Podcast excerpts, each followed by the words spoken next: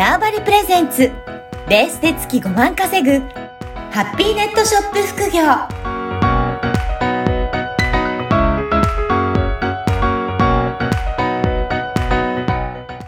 こんにちは、小ラボの岡田です。こんにちは。可能性を広げるネットショップアドバイザーのおじろです。おじろさん、今回もよろしくお願いします。はい。よろしくお願いします。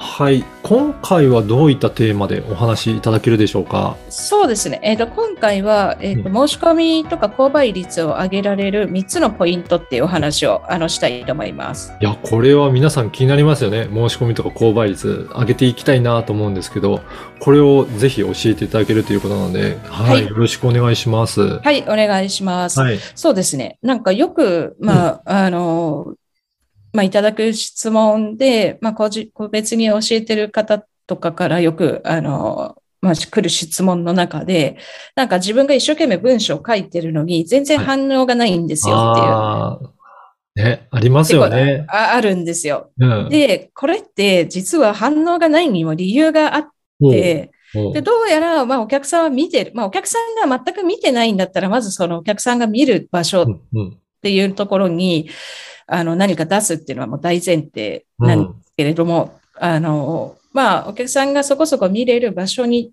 出してるのに、うんあの、反応率がないっていう。で、その時にぜひチェックしてもらいたいことが、はい。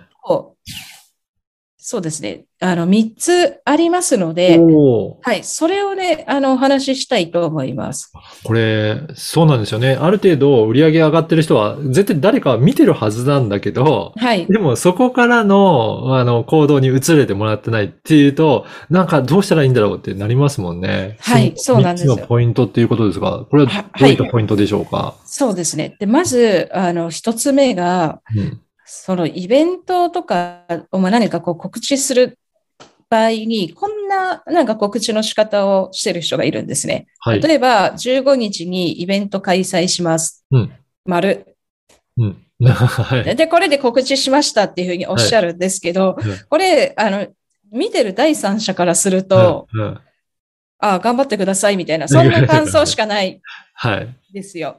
はいやっぱり、じゃあ、それ開催するから、じゃあ、あなたは、にこんな行動をしてほしいよっていう、その行動要請というか、それを言ってあげないと、うんあの、人ってなかなか、そんなことを、あの、うん。私今日イベントやるんですとか言って動いてくれるのって自分の親兄弟と、ね、あの、家族ぐらいしかいないと思うので、はい。あの、あの、ね。まずこう、行動な、じゃあ、うん。どうする、何をしてほしいの？ってことまで、はあの、言わなきゃ人は動かないあので、そこですね。はい。そうですよね。あのー自分が受ける側だったらそういうふうに思うんですけど、発信する側だとついついその辺を考えず、やりますって言えば来てくれるかなって。そうなんです、そうなんです。そうね。思っちゃいがちなんです。はい、で、これはじゃあどうすればいいかっていうと、じゃあ、まあ、例えば何々日にイベント開催しますと。はい。ここから申し込んで、興味ある人は申し込んでくださいねとか言って、うんちゃんとこの申し込み先とか連絡先をそこに書く。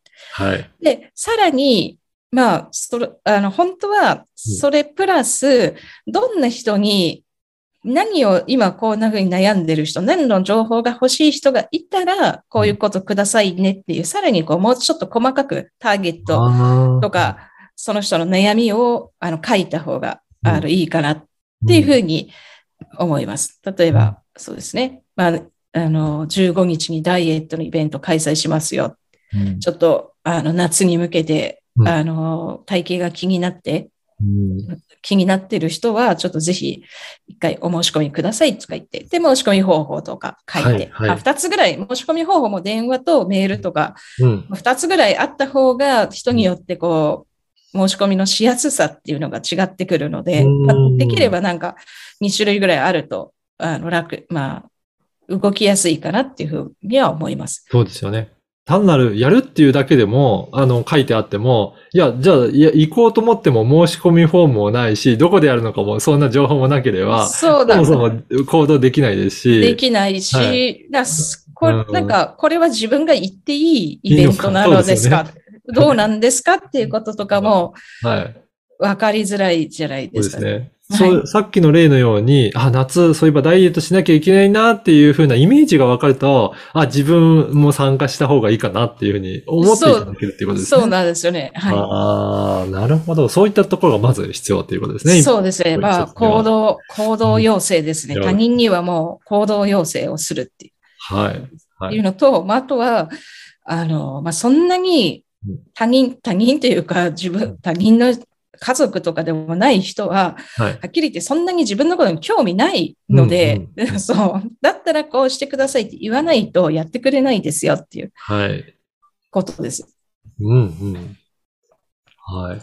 じゃあ、そうですね。じゃあ、そういったポイントがあるっていうことですね。はい。はい。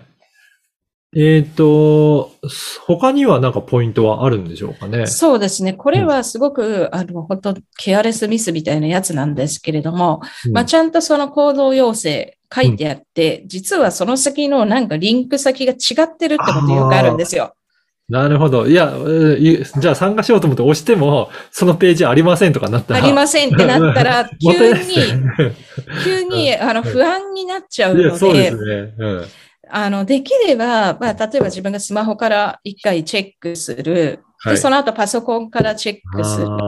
ブラウザー変えてチェックする。はい例えばその情報自体を LINE とかから流すんだったら、LINE とかにある、まあなんか、まあ自分でもその LINE とか受信できるようにして、はい。クリックして試すとか、確かに。一応、しあの、クリックしてくれて、うんこう、ページがないっていうのは一番もったいないので、ありますよね。あるんですよ。いやー申し込みしたくっても、なんだ、あれってなっちゃうのが。いやー私も、あの、よくそういったところを申し込みすることあるんですけど、例えば行った先の日付がちょっと違ってたりとか、そうそうそう、曜日が違った。曜日が違ったりとか、あれ、本当にこれいつの開催なんだろうなって不安になると、なんか躊躇しちゃいますよね。そう。そうなんですよ。あれ、なんかこうやっても、なんか大丈夫かなとかって逆に思っちゃうので、そうですね、日にち、曜日、うん。やっぱりこう、申し込む側からすると、例えば5月20日金曜日とかうんな、まあ、予定開けるわけじゃないですか。はでも、その、主催者が5月21日金曜日とか言って書いとくと、うん。あれ？今週の金曜日、なんかすごい、あれ？うん。今週のき、なんかあれ金曜日って20日なんだけど、21日土曜日なんだけど、みたいな、どどっちなんだろうってなりますよね。なっちゃうから、はい。あの、もう本当、ちょっとしたこうミスに気をつけ、はい。これはもう本当に慎重に、はい。あの、できれば、そうですね、はい。スタッフの方とかいる場合は、見て、一緒に見てもらった方がいいと思いま。いいですすね。いや、はいそういうところで逃すのは本当、もうね、すぐ直前まで来てくれてるんだから、そこで逃すのはもったいないですよもね。ったいない。でもこれね、うん意外意外と多い多いんですすね。本当に多いですよ。はい。はい。じゃあ、これも一つのポイントですね。そうですね。はい。うんうんはい。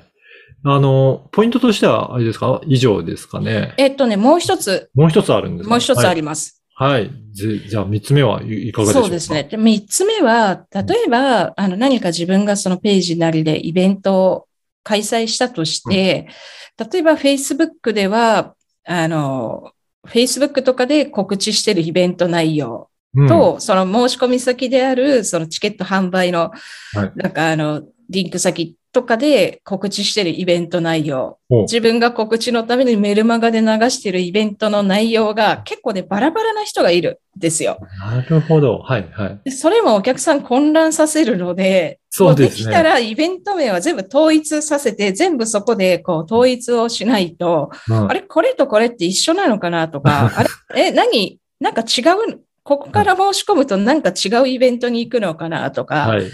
あの不安になっちゃうので、そうですね。はい結構これ、あの、細かいことのようですけど、言葉も、あの、一言一句合わせといた方が、まそういいですよね。いいどちらから見ても同じものっていうのがはっきりわかるようにしとかないと。そうなんです。うんもう、で、これ言葉をいろんな言葉変えていいのは広告の段階だけで、うん。広告の段階だったらいろんな言い方試すためにも、はい。セミナーって言ったり、講座って言ったり、なんとかって言ったりとかいいんですけど、結局その、なんか申し込みするはい。リンクとか、ちゃんとそのイベント名みたいなやつとかは、うん。あの、きっちり統一しとかないと、あの、不安になっちゃっいますいや確かに、こういったところでも不安になって、あれ、こっち側のものを申し込もうと思ったんですけど、なんかちょっと言葉違うと別のものかなと思って、え躊躇して、そうでなんですよ。考えてると申し込むのを忘れたってなっちゃったりしたら、そうなんですよ、それももったいないですね。もったいないですね。結うん局、まあ、あの、そこまで申し込もうと思ってる人はうん、自分たちがそれこそ、あの、最初の話ではあまり他人に興味ないって言いましたけど、そこまで申し込もうと思ってる人は、そのイベント、すごい見てるっていうか、これはこれで合ってんのかなとか、はい。やっぱりなんかね、間違えてあの申し込みして失敗したくないので、うん慎重になってるから、そうそういう人たちに不安を1ミリでも与えちゃいけないかなって思います。で、しかもなかなかそこからお問い合わせするまでにはハードルがあるから、なかなか しないですもんね。そのまま放置して終わることの方そうなんですよ。あねの、友達とかだったら、これっていいんだよねってすぐ聞けるんですけど、全然見ず知らずの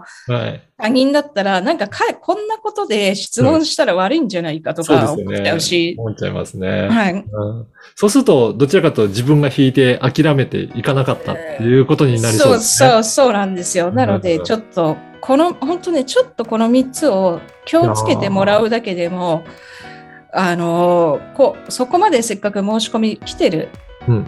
ので、あの、少しこう、購買率だったりっていうのが上がっていくと思います。はい。いや、今日教えていただいたポイント、決して難しいところではないと思うんですよね。でも、やっておかないと、あの、本当に申し込む人が不安になるので、購買率には大きく影響するんじゃないかなというふうにすごく感じました。はい。うん。